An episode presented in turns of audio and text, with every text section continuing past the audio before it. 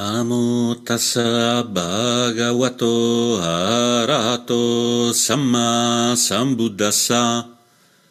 Namo tassa bhagavato arahato samma sambuddhassa. Namo tassa bhagavato arahato samma sambuddhassa. Buddham dhammam sangam namas Sami.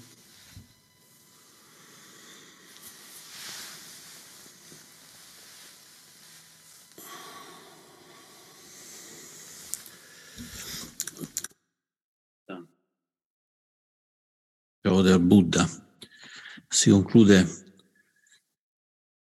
portando alla voce i tre gioielli, il gioiello del Buddha, il gioiello del Dhamma, del Dharma è il gioiello del Sangha, il gioiello della figura del, del maestro del Buddha e della possibilità anche noi di essere illuminati, così come lo era lui.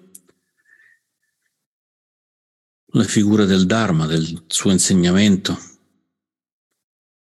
e di tutta la, successione di insegnamenti che sono scaturiti dall'insegnamento del Buddha nella figura del Sangha, della comunità, della quadruplice comunità, dei monaci e delle monache, dei laici e delle laiche, tutti e quattro che danzano insieme alla voce del Dharma e avendo al centro la figura del Buddha. E si conclude con Namassami. Namassami vuol dire mi inchino. Mi inchino al Buddha, mi inchino al Dharma, mi inchino al Sangha.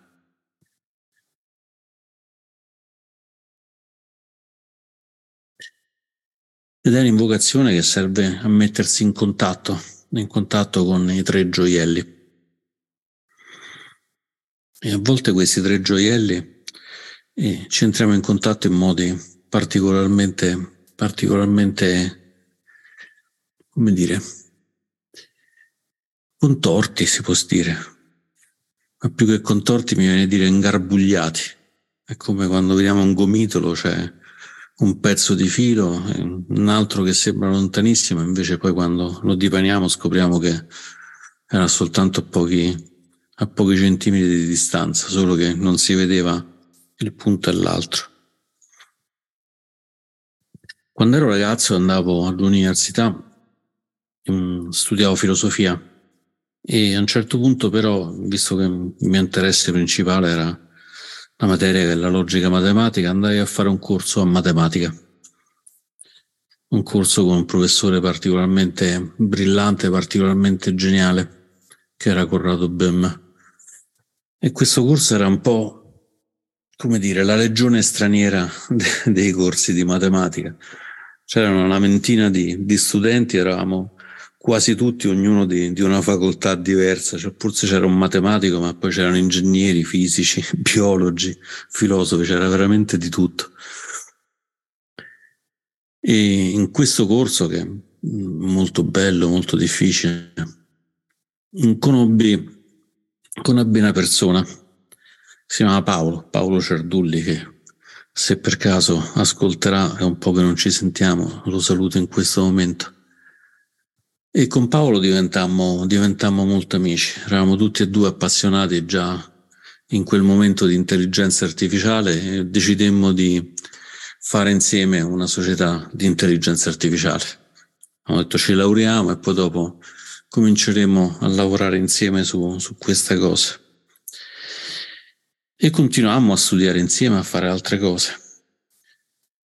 Facemmo anche parecchie, parecchie passeggiate, parecchie gite in montagna perché ci piaceva questa cosa.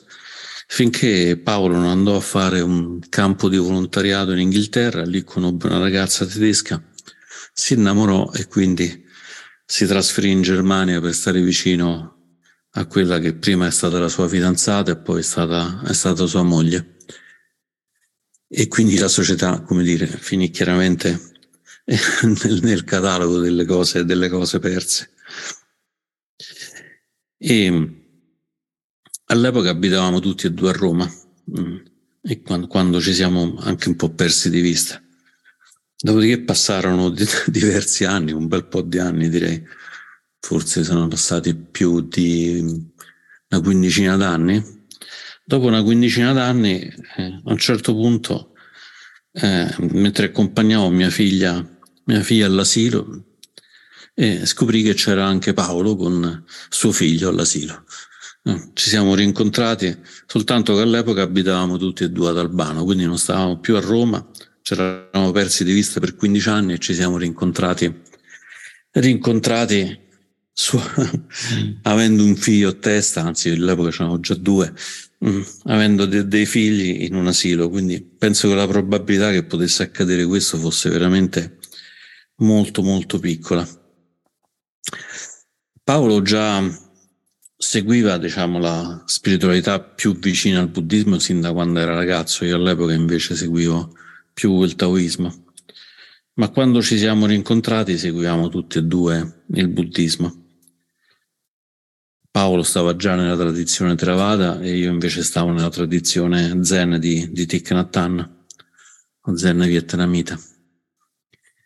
Però mm, chiaramente una volta che ci siamo rincontrati, riconosciuti, lui era tornato in Italia dalla Germania perché il clima dell'Italia era più favorevole a della, rispetto a quello della Germania.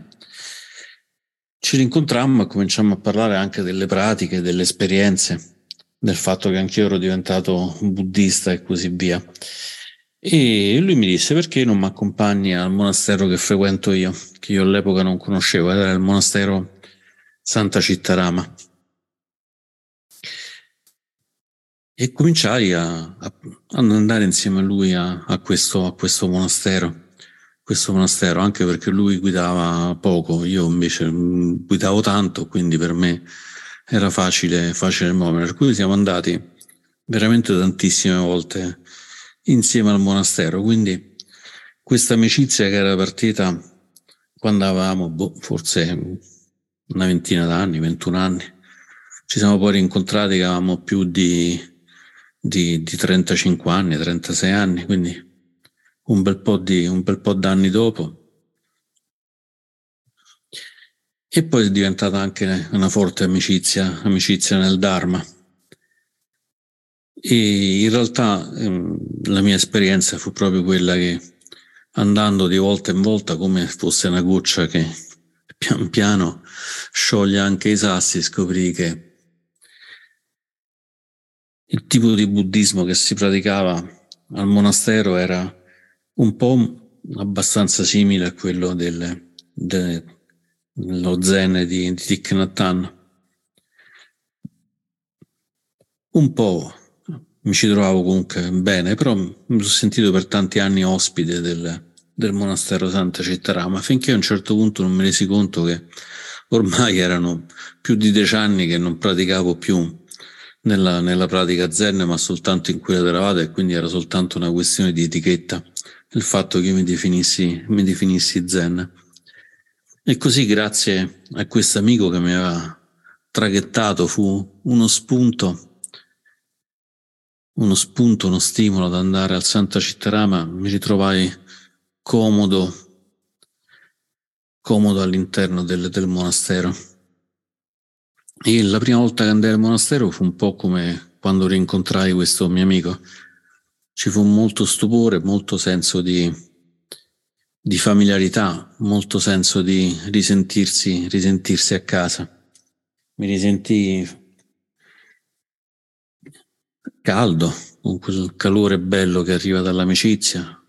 Quando incontrai il mio amico mi sentii a casa perché la nostra amicizia si, si risollevò subito e mi sentii anche ben supportato e la prima volta che andai al monastero ebbi esattamente questo tipo di, di sensazione.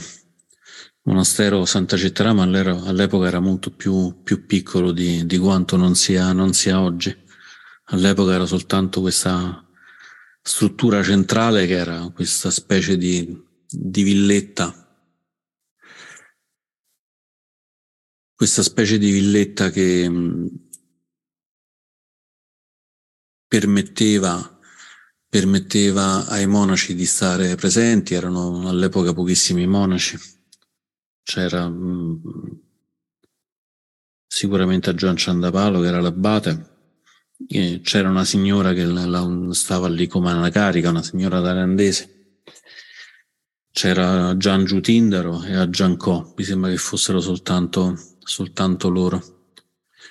Dopo un po' arrivò anche un altro monaco, un monaco gallese, che mm, era molto esperto anche nella parte, nella parte di, di studio a Giancantico, che poi però smise di, di essere monaco. Dopo qualche tempo cominciò, arrivò un primo monaco, primo monaco italiano che era primo Nanagari, che poi è diventato monaco, che è quello che è oggi a Giammapagno e poi pian piano il monastero si è ampiamente, ampiamente popolato.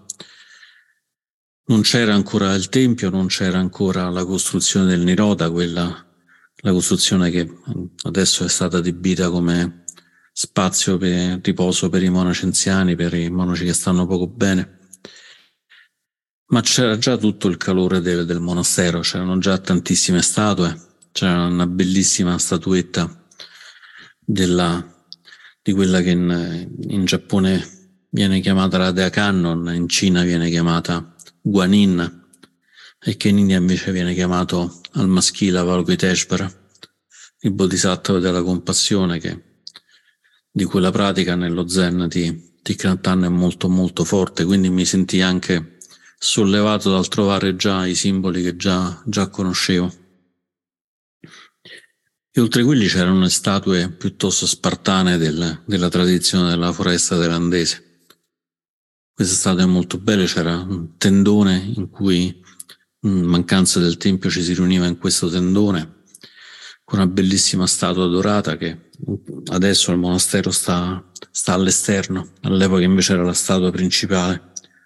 Qualche anno dopo dalla Thailandia regalarono al monastero una bellissima statua di bronzo che è quella che è la statua principale che sta all'interno del, del tempio, ma all'inizio quella statua non c'era. Era anche un po' buffo questo, questo monastero perché c'era questo tendone tutto giallo che si muoveva, se pioveva faceva un rumore incredibile, con tutta l'acqua che cascava su, sul tendone, se c'era vento rischiava quasi di essere portato via.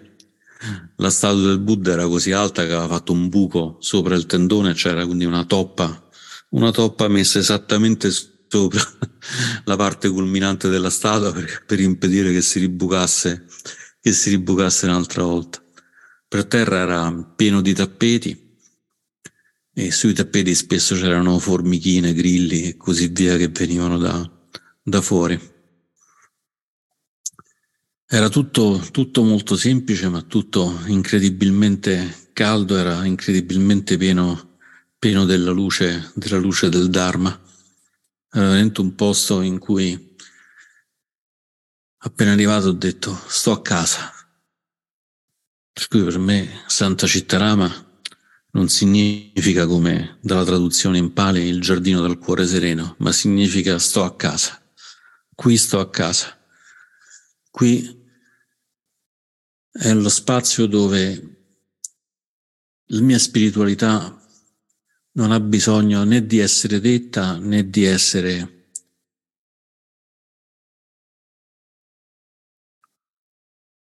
spinta a forza e così via. Può semplicemente stare seduta. Non serve di fare niente, serve già di stare così. All'interno della, della costruzione c'era una piccola sala da meditazione, quella che adesso è la zona della cucina dove si mangia, dove c'è una specie di, dove ci sono i tavoli. All'epoca c'era una, una, una stanzetta da meditazione molto bella, molto intima.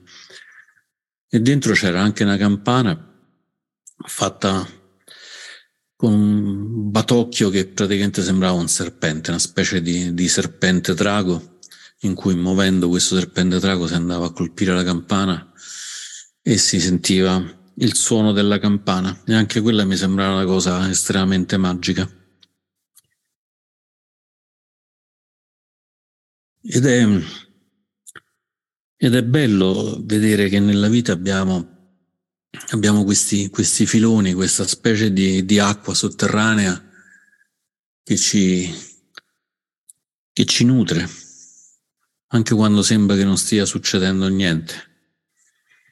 Con Paolo ci eravamo persi per 15 anni di, vista, eppure c'era questa, questa corrente, corrente d'acqua che portava lui sempre più nel Dharma e a me portava invece nel Dharma e poi mi ha consentito di, di continuare a, a sguazzare nella luce mm, della, dell'acqua del, del Dharma, ma non sarà mai, mai interrotta. Ed è anche bello a un certo punto osservare che in realtà queste che sembrano cose assolutamente casuali, perché chiaramente se andiamo a vedere a caso, che probabilità c'è che due persone che abitano in una città passano 15 anni, addirittura uno va all'estero, passano 15 anni e si ritrovano in un piccolo paese, per carità, vicino alla prima città, ma da un'altra parte, con un figlio della stessa età, un figlio e una figlia della stessa età, e con la stessa, e con la stessa passione nel Buddha Dharma.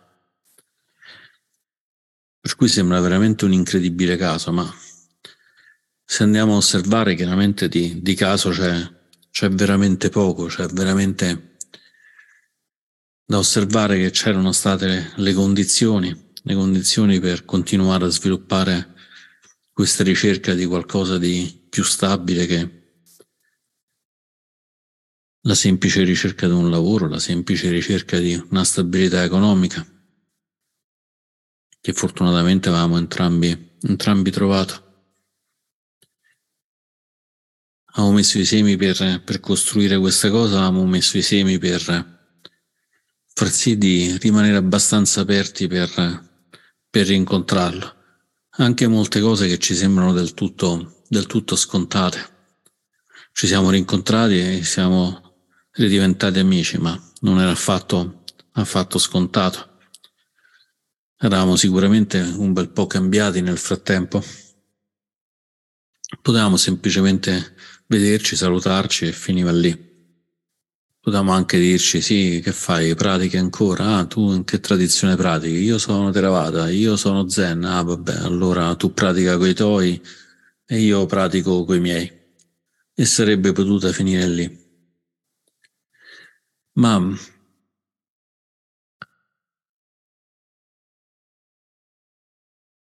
una delle proprietà, a mio avviso, più più piacevoli, più piacevoli del Dharma è questo senso di agio, questo senso di agio, questo senso di tranquillo star bene, tranquillo star bene. Negli insegnamenti del Buddha ci sono due parole per indicare la gioia. Una è piti, che è questa gioia in cui rincontri un vecchio amico, a quel punto ti abbracci, cominci a chiedere che fai, che non fai stai ancora con, con tua moglie, hai figli, non hai figli, questa gioia felice che magari fa venire anche le lacrime agli occhi per, per la felicità. E poi c'è una gioia invece che è la gioia della rilassatezza, dello stare a proprio agio, che in lingua pali si chiama piti. Piti è la gioia questa scatenata e poi c'è suka invece che è questa gioia più, più rilassata. Prima c'è Piti e poi c'è Sukha. Il Buddha dice Piti è come quando stai nel deserto e vedi da lontano un'oasi e quindi corri lì finalmente gioioso che potrai mangiare, potrai bere, potrai farti una doccia, un bagno. E Sukha è quando hai già mangiato, hai già bevuto, ti sei già fatto il bagno, allora ti rilassi, magari sdraiandoti sotto, sotto una palma. E il Dharma ha questa, questa forte connotazione di gioia, gioia serena, che poi non è nient'altro che sentirsi a proprio agio.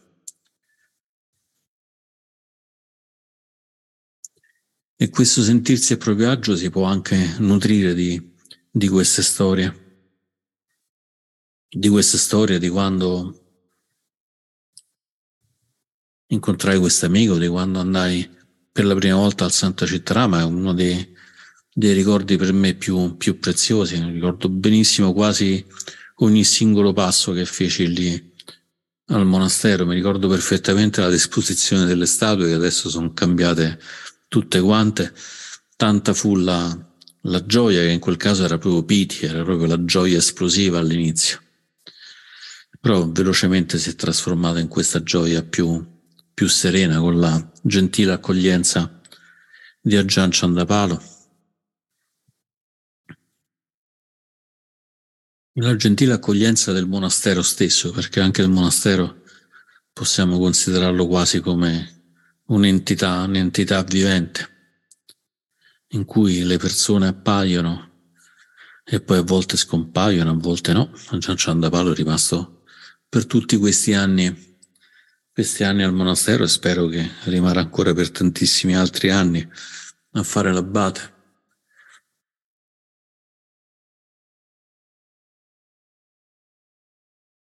ed è assolutamente, assolutamente importante che si riesca a portare l'attenzione su, su quello che è, su quello che è e su quello che ci sta succedendo, osservando che abbiamo posto le condizioni per poter star meglio e magari osservando anche che abbiamo in precedenza posto delle condizioni che ci fanno stare decisamente peggio. E in tutti questi casi possiamo cercare di essere furbi. La furbizia senz'altro è una cosa che, che serve, l'intelligenza è uno degli aspetti importanti del, della pratica del Dharma. Essere capaci di irrigare i semi che ci portano verso lo stare più, più felici, più rilassati, più aperti, e invece cercare di, di zappettare, di portare via tutti quei semi che non, che non ci faranno stare bene. E con la buona pratica riusciamo senz'altro, senz'altro a, a cominciare a riconoscere quando, quando stiamo facendo delle cose sane e quando stiamo facendo delle cose malsane. Ma in tutto questo in questo lungo viaggio che facciamo della vita sicuramente abbiamo, abbiamo delle cose, delle cose che ci possono consentire di portare la mente magari quando siamo un pochino più in difficoltà, quando siamo un pochino più in fatica. Sono quei bei ricordi, quei bei ricordi di apertura. Può essere il ricordo della prima volta che abbiamo visto il nostro compagno, la nostra compagna, la prima volta che siamo stati in un monastero in una bella occasione in cui siamo stati con un amico, con un'amica.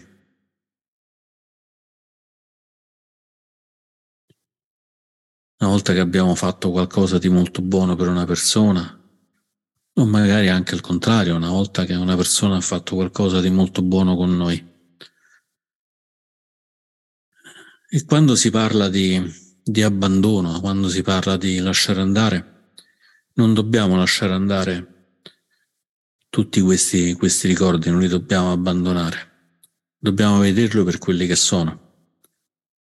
Sono fenomeni che sono successi e che poi scompaiono. Si è incontrata una persona e poi quel momento dell'incontro è fluito via, non c'è più. Però sono anche, sono anche delle basi, delle, delle potenti delle potenti basi che ci consentono di stare maggiormente saldi, di sapere che ci sono momenti in cui siamo stati felici, sia della felicità esplosiva di Piti, sia della felicità serena e, e placata di Suka.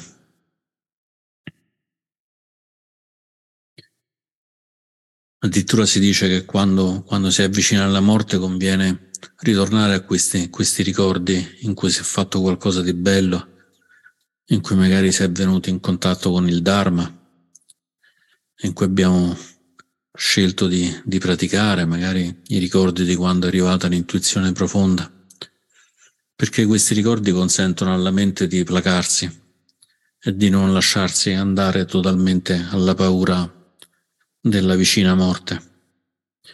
E così uno dei modi in cui si possono aiutare le persone a lasciare andare la vita è proprio quello di ricordargli i momenti belli della loro vita, i momenti felici, i momenti in cui hanno fatto qualcosa di bello, tralasciando in quei momenti se ci sono stati momenti invece nefasti, momenti non salutari, momenti in cui si è fatto qualcosa di brutto. Non perché non contino, ma c'è momento e momento in quei momenti conviene puntare sulla luce, sulla chiara luce piuttosto che sull'oscurità e sulla,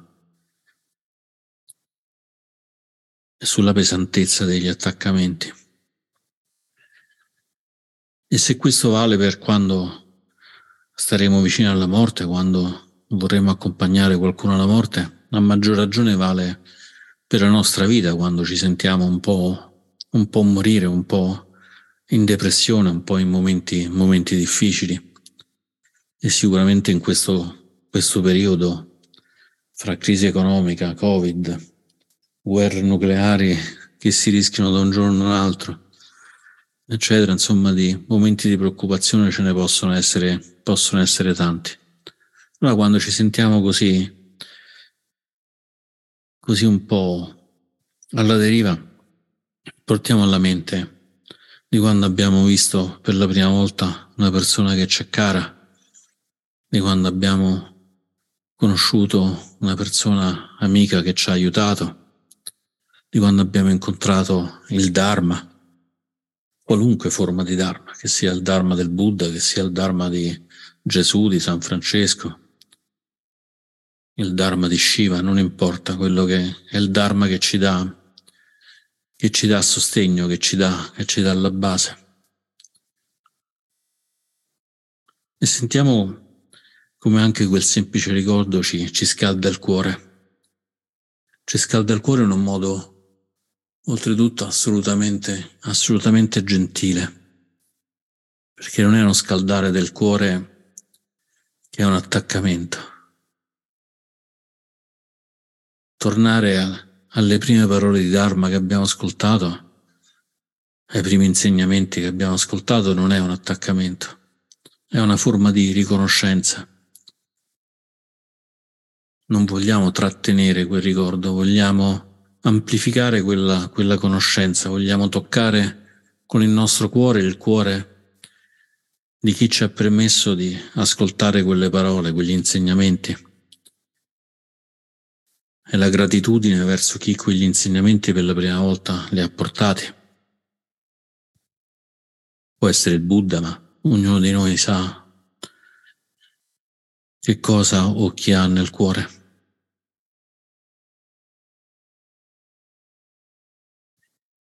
E se guardiamo con attenzione, se proviamo a stare un po' in questa forma di gratitudine, vediamo che tocchiamo con il cuore l'insegnamento, tocchiamo con il cuore chi ha dato l'insegnamento in quel preciso momento che, in cui l'abbiamo ricevuto, tocchiamo con il cuore chi lo ha dato la prima volta e tutta quanta la, la lunga probabilmente molto lunga successione della comunità del Sangha che ha portato quell'insegnamento a quella persona e che quella persona ha portato a noi. E portiamo gratitudine a tutto, a tutto questo processo, a tutto questo fluire, al fluire che ci ha portato in contatto con la persona giusta per ascoltare il Dharma, che ci ha portato in contatto con la persona giusta per scoprire un gesto d'amicizia, un gesto d'amore. E riconoscere che in fondo non c'è soltanto una persona, un'altra persona, ma c'è una persona che accoglie, una persona che offre, una persona che offre gratitudine, una persona che ricambia accettando la gratitudine. C'è un evento che ci ha portato a questa cosa. E a quel punto non sappiamo più se, se siamo esattamente noi che abbiamo ascoltato le parole di Dharma, se siamo noi che abbiamo dato le parole di Dharma che poi abbiamo ascoltato, se siamo noi il momento in cui è accaduto tutta questa, questa situazione. E magari possiamo semplicemente ispirare e lasciare andare, sapendo che in realtà